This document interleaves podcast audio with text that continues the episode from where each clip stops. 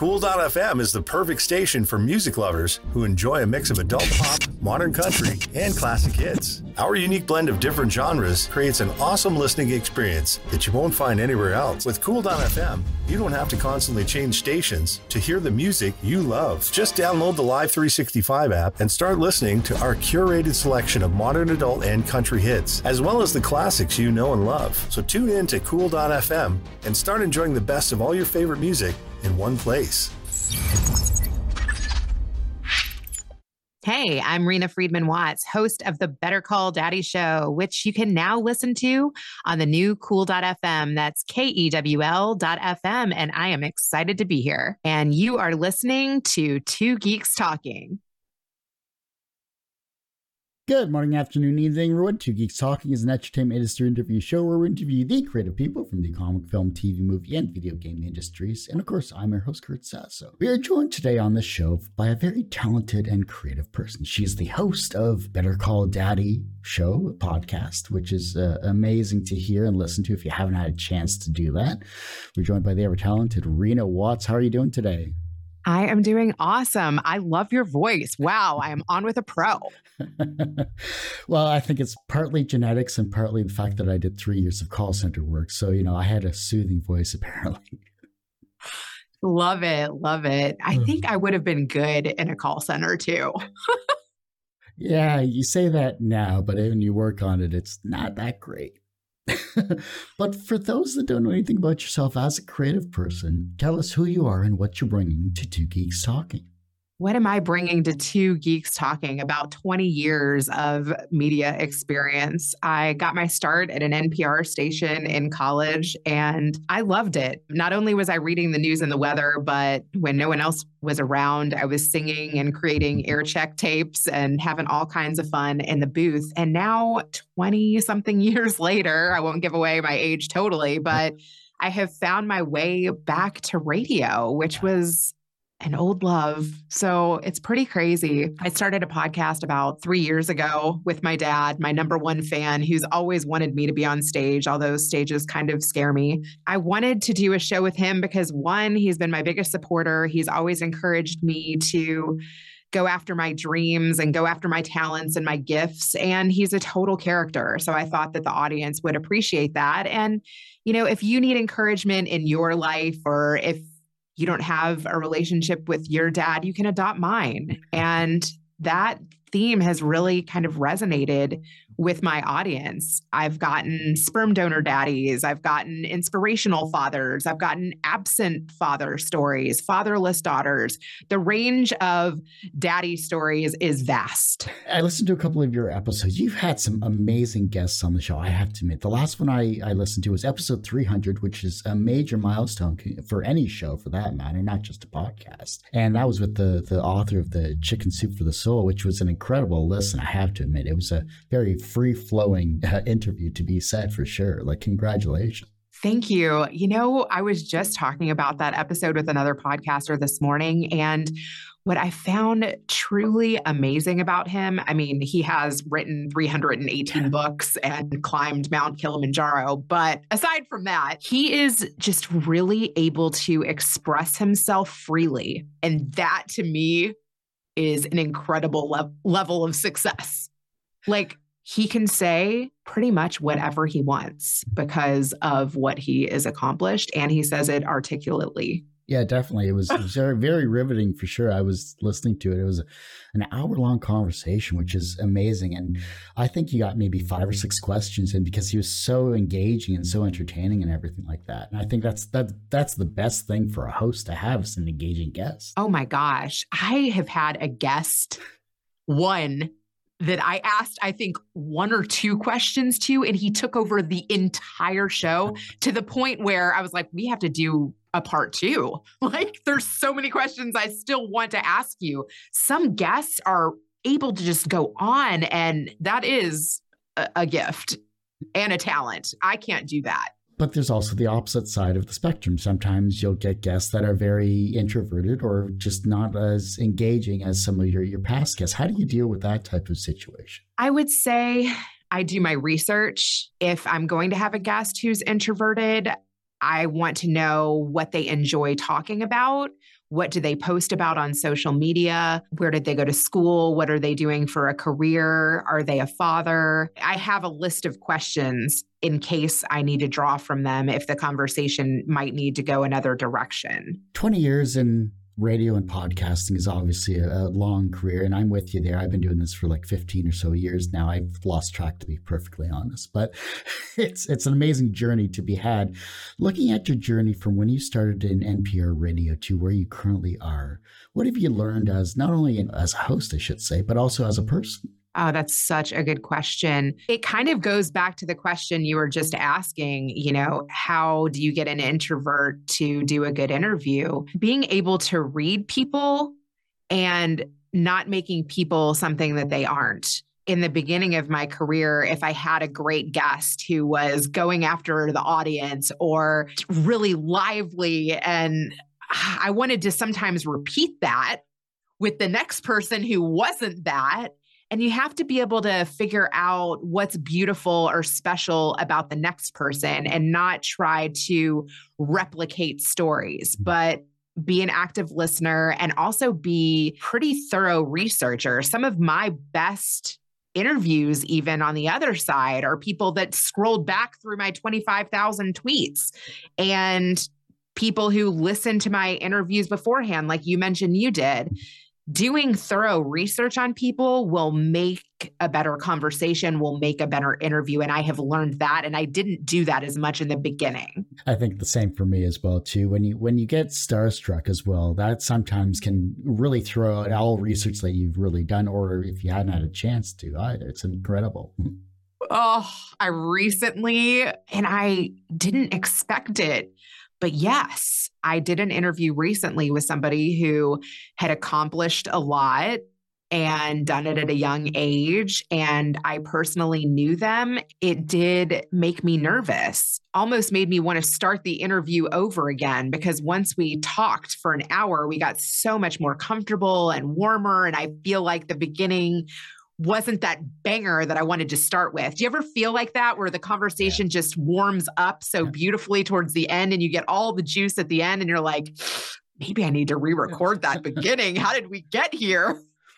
Definitely, I've had that where sometimes a guest will come on the show. It'll be like a half hour before they you, they finally get comfortable, and it's just like, well, that ends this episode. It's just like, oh, yeah beginning of starting my podcasting journey too, since I had worked in post production, I was just like, well, I'll just record a few bits. But when you record bits, it doesn't match. Yeah. You just learn so much by doing it. And and I think that's part of the creative process, right? Figuring out what stories resonate with your audience, figuring out what mic sounds best, where to mm-hmm. sit, what to talk about, what not to talk about, how to frame things. Even with this radio journey now, me at kewl.fm, I am working with eight other announcers yeah. who work on radio stations other than kewl.fm during their day job. And I am one of the only podcasters. And even though I have radio experience hmm. from a while ago, there's a learning curve. And I'm a perfectionist and I might record a break four times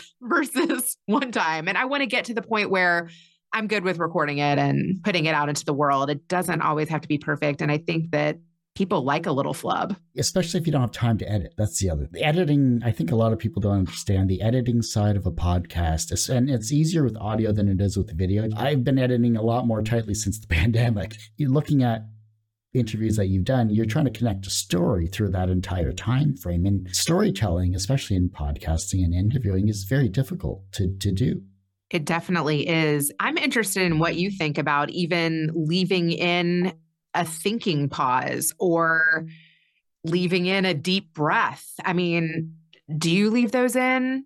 Do you cut out repeats? I cut out repeats if the thought just gets disjointed. And right. that's the majority of it. I will sometimes leave in the deep breath pauses if if they're really thinking about a question or if it really kind of makes them pause. Situations like that I'll leave it, but if it's a a breath in between sentences that kind of just feels like it disconnects it, then I'll probably take stuff like that out. And it's more work for me, and unfortunately, but at least the final version, when I release the podcast version of it, sounds a lot cleaner, in, in my opinion.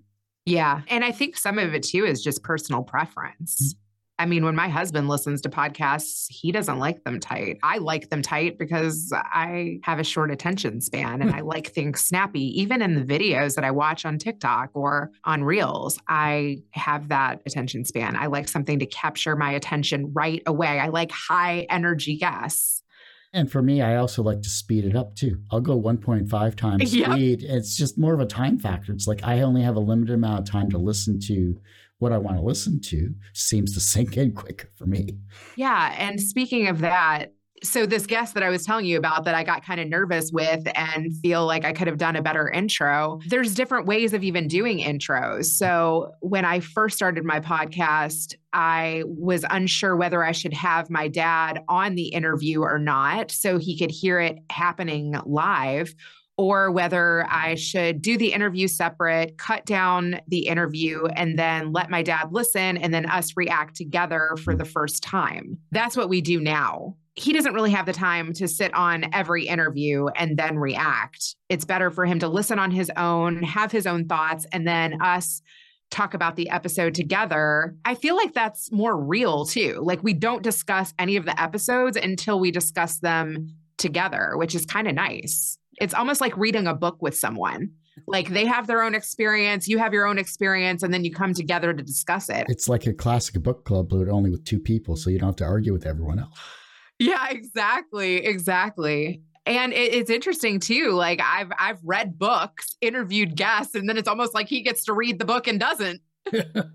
It's unbelievable, though. We've talked about so many different subject matters that I never would have expected. And what else is so cool is I feel like he's changed his opinions mm-hmm. on some of the topics that I've covered, like abortion or sperm donation or being a fatherless daughter, a lot of subjects that I don't think we ever would have talked about had they not come our way through the podcast. And I, I feel like maybe my kids aren't interested in those things now, but now they have a library of what their grandfather thought on all of these topics.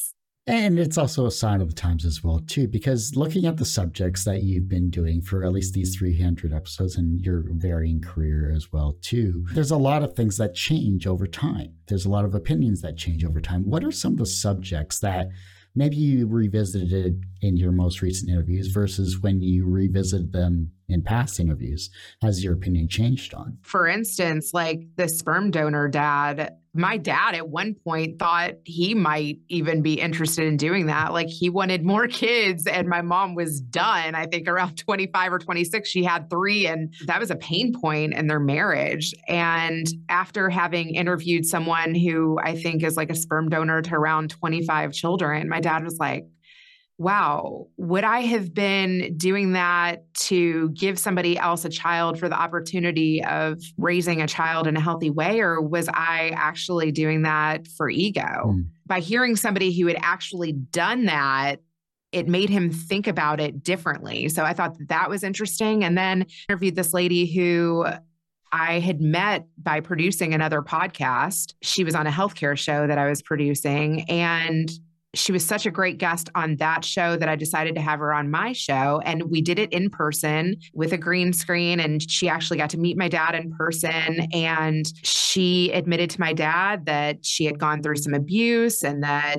she saw her sister have a child and struggle through that. And, and when she got pregnant and was in this marriage that wasn't working out, she decided not to have the baby. And it made my dad think differently, having met her in person, having seen that, you know, she's worked in a healthcare organization for 30 years, she's been an entrepreneur, she's a stand up individual.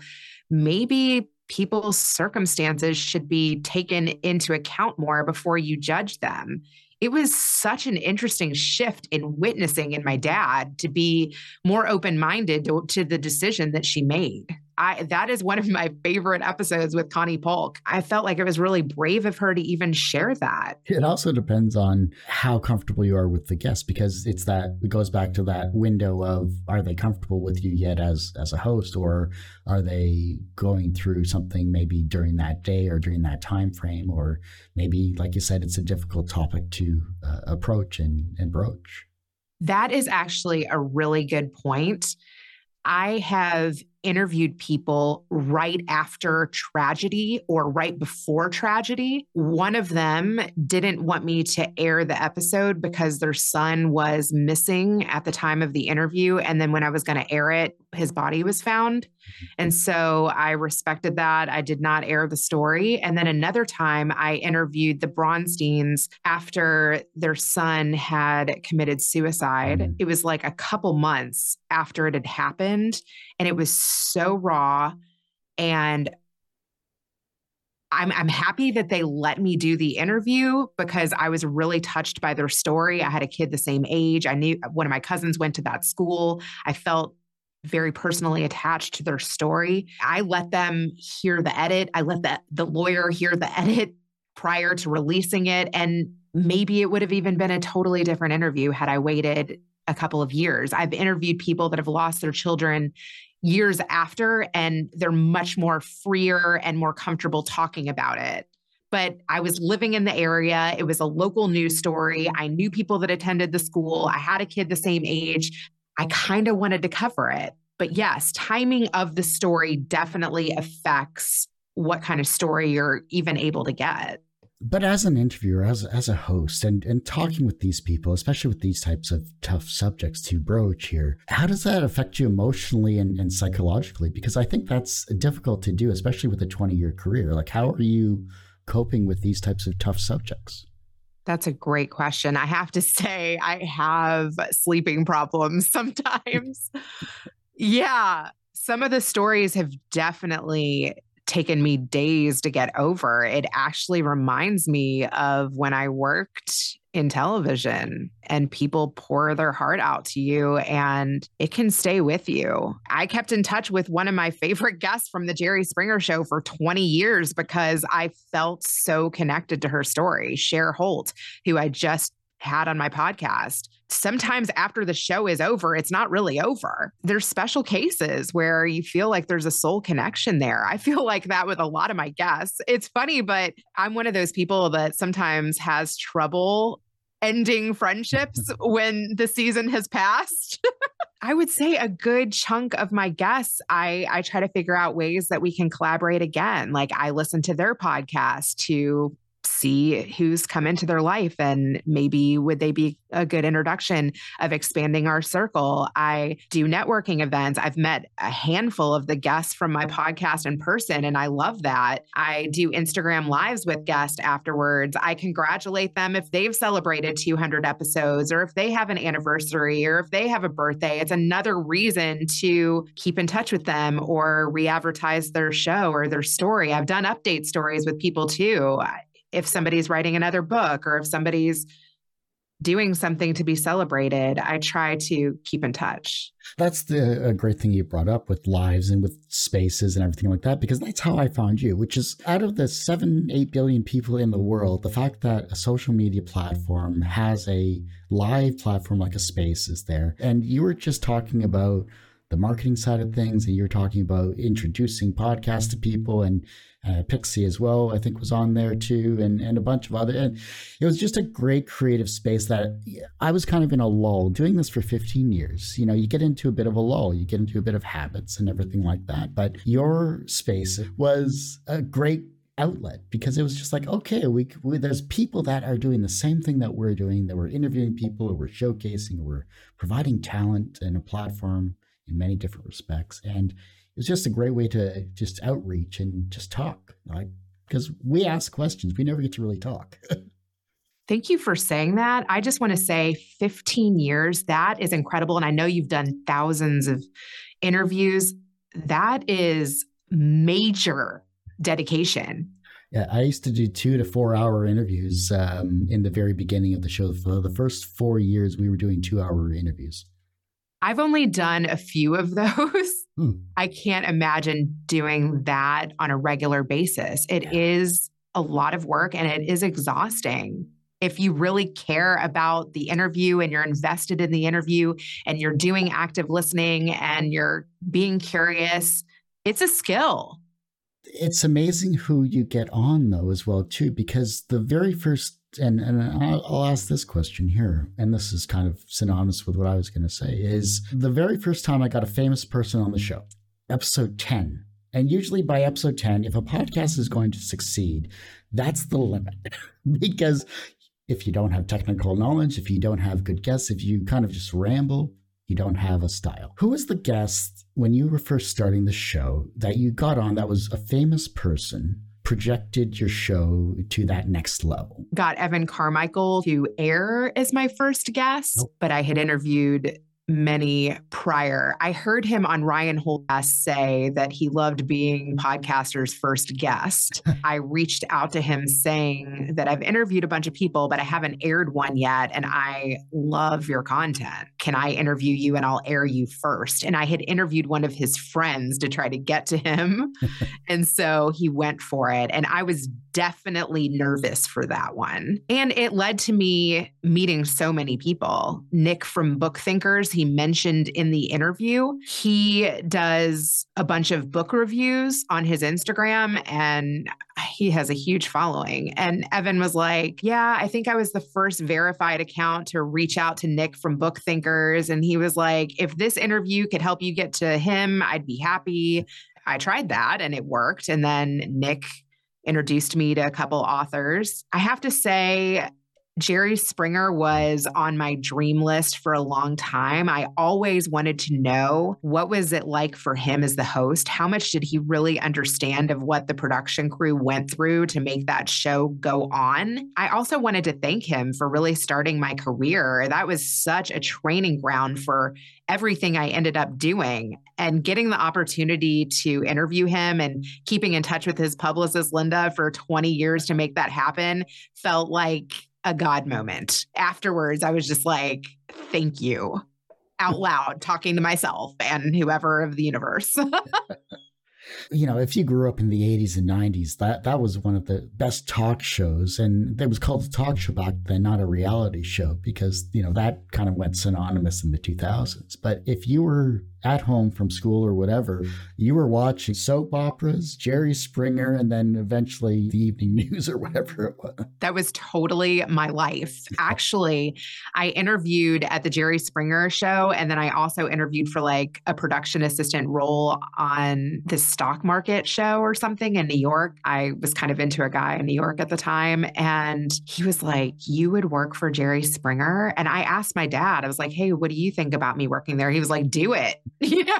my parents were in support of it. I grew up in Kentucky. It wasn't that far fetched. I felt like I could relate to the guests somewhat. My dad worked in a factory, broke up with that guy in New York, and ended up that was my first job out of college. And it was amazing. It was exciting. I got to live in a big city, Chicago. I learned my way around Chicago alongside showing the guests around town. Hmm. I had petty cash. I got to go to House of Blues and different diners and talk them into doing crazy things on national television. It was a very exciting first job.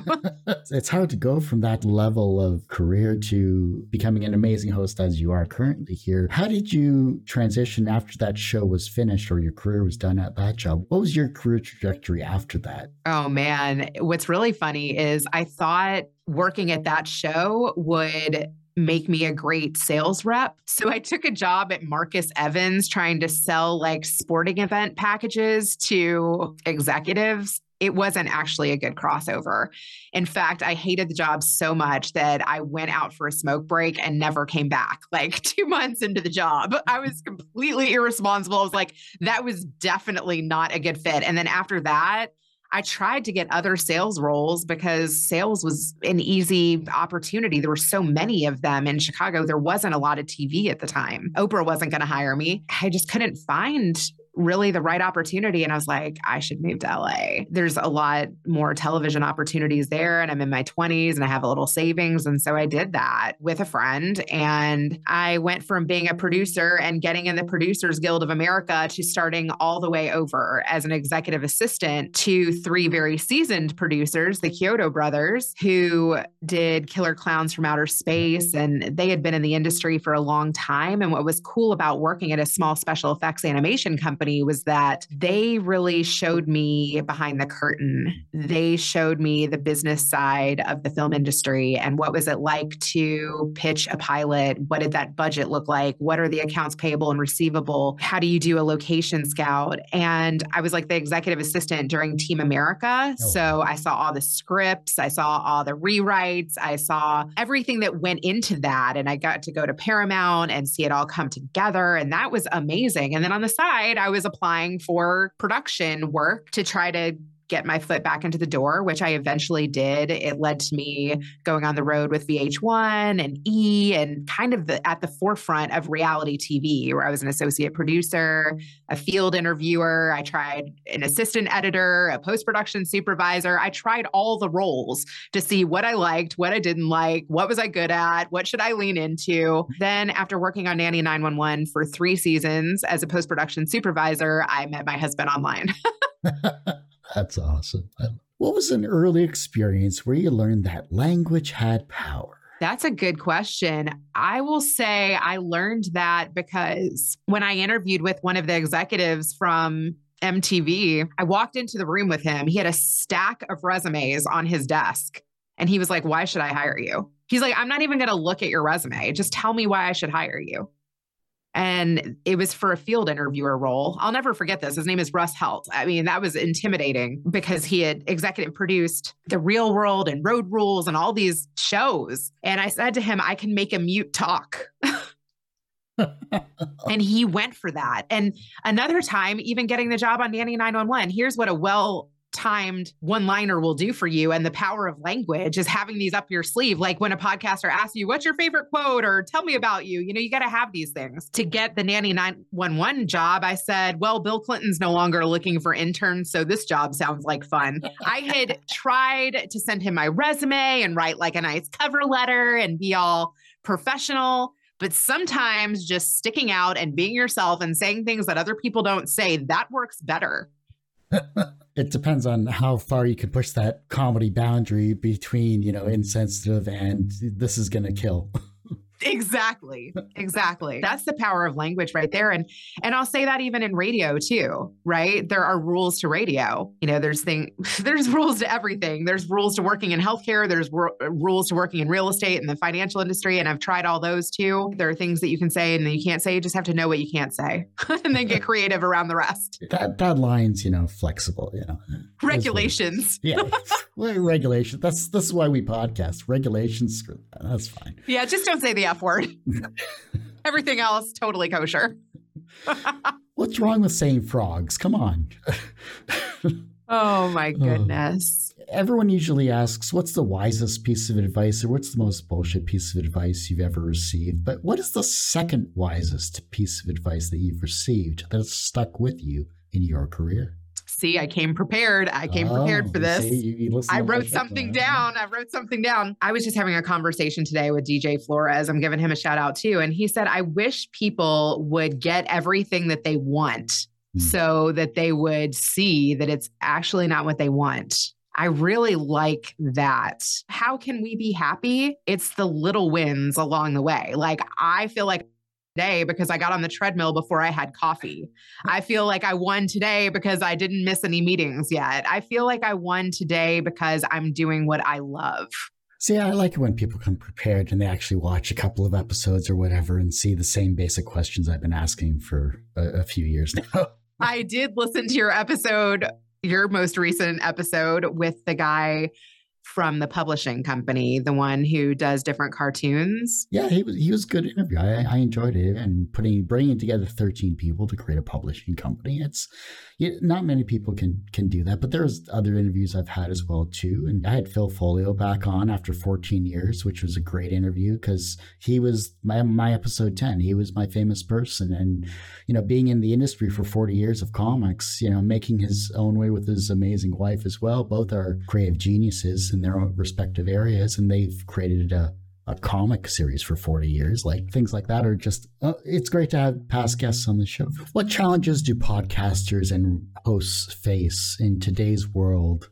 And how can they address those challenges? One that I have seen and that I try to coach podcasters on if I'm working with them is just being an active listener. And when I started podcasting in the beginning, because I have lots to say, I actually put myself on mute. And I heard this even from someone who is a very top podcaster, Scott Miller of the On Leadership podcast. He was saying that he makes uh, like this face with his lips sometimes where he like, you know, stops himself from interrupting. I think mute is probably better especially in the beginning like you want to be the host you want to jump in there and say something but not interrupting not talking on top of each other that is something that i learned actually from the jerry springer show. Like you always see those guests that talk on top of each other and it sounds like they could be arguing over a popcorn recipe and you don't even know what they're talking about because they're stepping on top of each other and you can't even understand them. So it's really important to take turns and also, like you're doing very well. It's like you have questions prepared. You've left room for creativity and left room for where the conversation could go, but you were still prepared with questions that you wanted to hit. I think that it's important to have an outline, but don't be married to it. Don't have to ask your next question. Like be free in seeing where the conversation can go. I completely agree. It's it's something that I've um, I've collected questions over the years, and in fact, uh, ten years ago, I actually changed up all of my questions. I actually completed a fresh reset because I felt the questions I was asking just felt canned. They just didn't feel natural, and it's just like I was like a robot by asking questions. It was horrible. I mean, I, I like to switch up even elements of my show after every 100 episodes. I'm getting ready to relaunch my website. I switched up the intro a little bit. My kids have gotten older and I've included them in my intro. So, you know, eh, you know, one will say, let's switch it over to grandpa. Now I had her say, well, you've heard from my mom. Now let's switch it over to grandpa. So take something that's working and freshen it up a bit. You know, be open to new questions, keep trying to get feedback from your audience is another really big tip. People that are supporting you on Twitter, people that are supporting you on LinkedIn, people that are supporting you on Facebook, you know who your people are. Mm-hmm. Reach out to them get feedback from them. What do they want to hear? Who do they think would be a good guest? Which episodes did they relate to and why? Like the more feedback you can get, the more involved you can get your people in your work. And how can you support them? How can you have a reciprocal relationship? In fact, I actually joined a group of, of fellow podcasters and, and, hosts online and retweeting, and we're talking with each other in the background. You know, Discord's a great way to do that, and you know, it's it's great to actually have a support system of like-minded individuals, whether it's in the same genre or whether it's just promoting, you know, other interviews that they've done as well too. People don't realize this side of the conversation is difficult because we're we're in our own circles, we're in our own bubbles, and if if we're yelling into the void and no one's answering back, it's it's disheartening to a certain extent. Oh, very. I think that getting feedback is really hard. Yeah. I mean, you can see your numbers increasing, or you can see analytically which episodes do better, which titles do better, which social posts do better. But you're like, you, you want engagement in real life too. You want to be invited to podcasting events. You want to be invited to lives. You want to continue the conversation. If you have a great conversation, it shouldn't be one and done. Yeah. It should be expanded upon.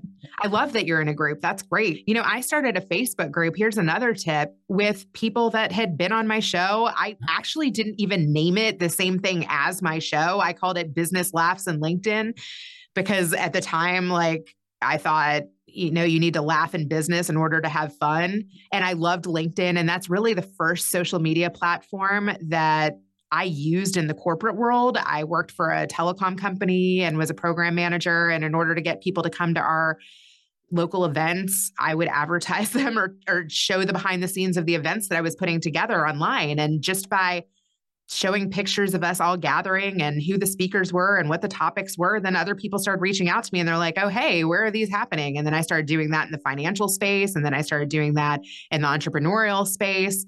LinkedIn is where I really started building my following. And then I was like, well, I need a place after the people that are on my podcast to still like keep in touch with me. So I started a a group and and honestly it's kind of like a sounding board so i i had a guest the other day who sold a company at 19 for over a million and he's worked with some really big YouTubers. And I was like, "Hey, if you want to ask this kid who knows about drop shipping, knows about YouTube, knows about merch, do you have any questions for him? So, a lot of times, if I'm interviewing somebody about a subject that I don't normally cover, I will put in my Facebook group, Hey, do you have any questions for a nanny? Hey, do you have any questions for somebody who works in healthcare and he's run a nursing home for 40 years? Hey, do you have any questions around the subjects that I'm covering? And a lot of times, I'll get great questions from my audience right like that.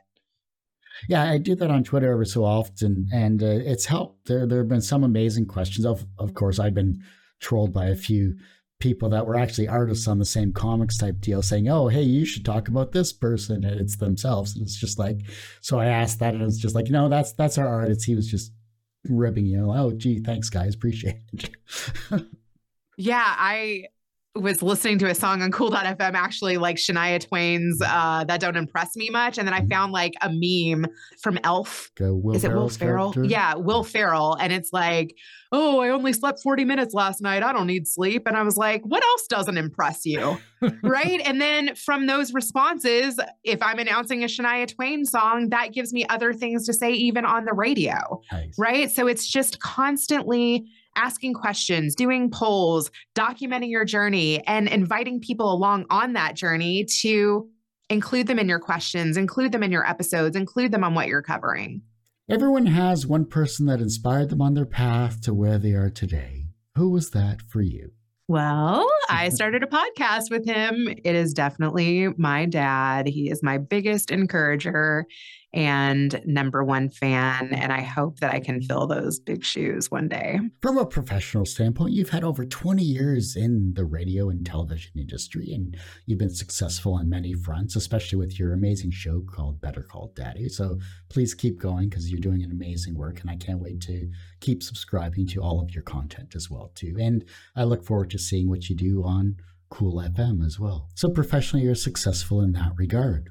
Do you consider yourself personally successful? That is a good question. And it is honestly something that I struggle with. I was just having a conversation about are you really happy? That was the first question that I asked Evan Carmichael. Being happy and being successful is being good with yourself within and and being confident and that's something that by creating a podcast and by going after things that light me up, I am working on. But it is definitely something that I have struggled with. The reverse of success is failures. How do you deal with your failures?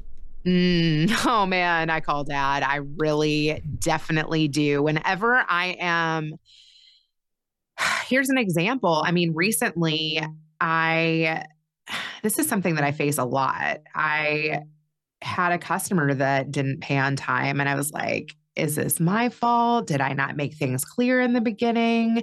Is he not happy with the work that I did? Like, why am I having to chase money? And I feel like that is a big lesson of entrepreneurship is knowing how to price your services, knowing how to take the right customers, knowing how to do the work that you're best at. And I am constantly failing and learning and up leveling in that department. And I always call my dad because he ran a manufacturing company with his parents for 40 plus years and he really understands people and he understands messaging and he understands being diplomatic versus emotional. And I have to say, I did end up collecting payment. and he didn't have to break kneecaps. So exactly. Sorry, that's the Italian in me coming through. Well, my dad is wearing the fedora. He looks mm. like he could. yeah, totally. Yeah. No, he's got a, a sporting uh, goatee there. I love it. It's awesome. The younger generation is looking at your work and becoming inspired to be creative in their own way. The fact that you have the younger generation with you, assisting with you, and I'm not going to call it child labor, but they're assisting with you in your intros and everything like that. You're maybe inspiring them on the path of creativity in some way, shape, or form how can they inspire the generation that follows them? That I love that question. And I feel like that really goes along with the theme of the show is that I want this to be an intergenerational play. I take my daughter with me to podcasting events. I if I have a guest who is into fitness, I know my teenager is into fitness, and I'll let him ask the guest a question. And from one of the guests that I had on my show, Evan Rabin, he is a chess master and he teaches at like 50 to 80 schools across the nation. And my oldest expressed that he was interested in chess. So even though he's not wanting to do content creation, although he knows how to edit and make thumbnails and he does that for his school presentations, maybe his way of carrying on chess to the next mm-hmm. generation will have happened from my podcast and who I've connected to. Actually, my dad's a chess master too. So maybe instead of inspiring him to be a podcaster, maybe I will inspire him to be a chess master. I think it's inviting your children to see what's possible.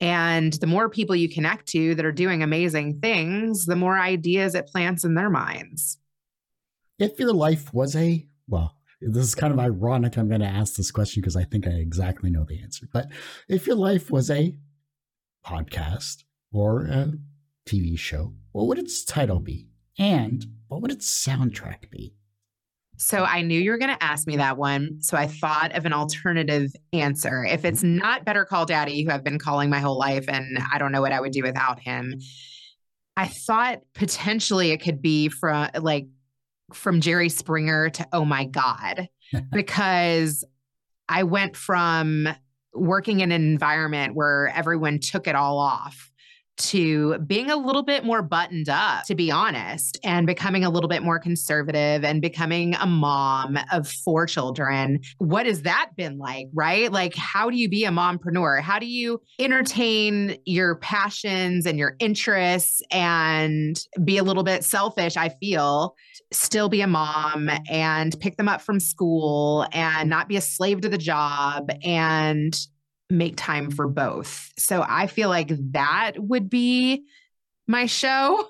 Being a mom is actually important to me, even though my kids may give me a hard time about it. I do try to make that part of my brand and a part of what I'm doing, and legacy really matters to me, and carrying on the torch really matters to me. I've been really close with my grandparents. You know, my dad has played a big part in my life. The soundtrack probably doesn't go with that. but I did think of the song Beyonce. Uh, I don't even know this the the name of it. I think it's all the single ladies, all the single ladies, because that reminds me. It would either be that because that just reminds me of a time in my life where I was just like quitting with no backup plan and like going after every show I wanted to work on, and I didn't think that I couldn't get it. And I love that time in my life where I just went up. This is crazy. Like Harvey Weinstein was actually at a Jewish Federation event he was like being honored. I was the only one in the crowd that like went up to him and like introduced myself and like took my picture. But that goes back to what I was like in my LA days. Like I really felt like I'm in my 20s. I don't have responsibilities. All I've got is dreams. And, that Beyonce vibe is that for me. And then one other song I thought of, and then we can wrap it up, is my childhood before I lost that confidence and before I started questioning my abilities was we built this city on rock and roll. Mm-hmm. Yep. Bruce Springsteen. Yeah. yeah. So that might be a theme song too, because on a bad day, on a good day, you got to rock out. You still got to just like pump up the music and remember what you love. Well, I do hate to say it, Reena, but that ends this particular episode of Two Geeks Talking. I want to thank you so much for coming on the show. Thank you so much for having me. This was great. Before I let you go, where can we find you? How can we support you? Of course, where is Better Call Daddy and everything online? Yes, you can find me at bettercalldaddy.com. And I am revamping the website right now. I'm super excited. By the time this airs, it's going to have a whole new look, but the cartoons of me and my dad will still be there. You can find me on Twitter at Reena Reena with two E's or LinkedIn and Instagram at Reena Friedman Watts. Well, like I said, that ends this particular episode of Two Geeks Talk. You can, of course, find this interview and a thousand plus others on our website, tgtmedia.com or 2geekstalking.com. That's the word two, not the number two. Of course, our website is going through a revamp ourselves. So I'm pointing everyone towards our YouTube channel, which is youtube.com forward slash TGT Media. And the podcast is back after 15 years. You can find that at 2geekstalking.podbean.com or on any audio streaming service. Search for Two Geeks Talking. And as I say every week, everyone has to tell it's up to me to help bring that out. Thanks for listening, watching on Two Geeks Talking.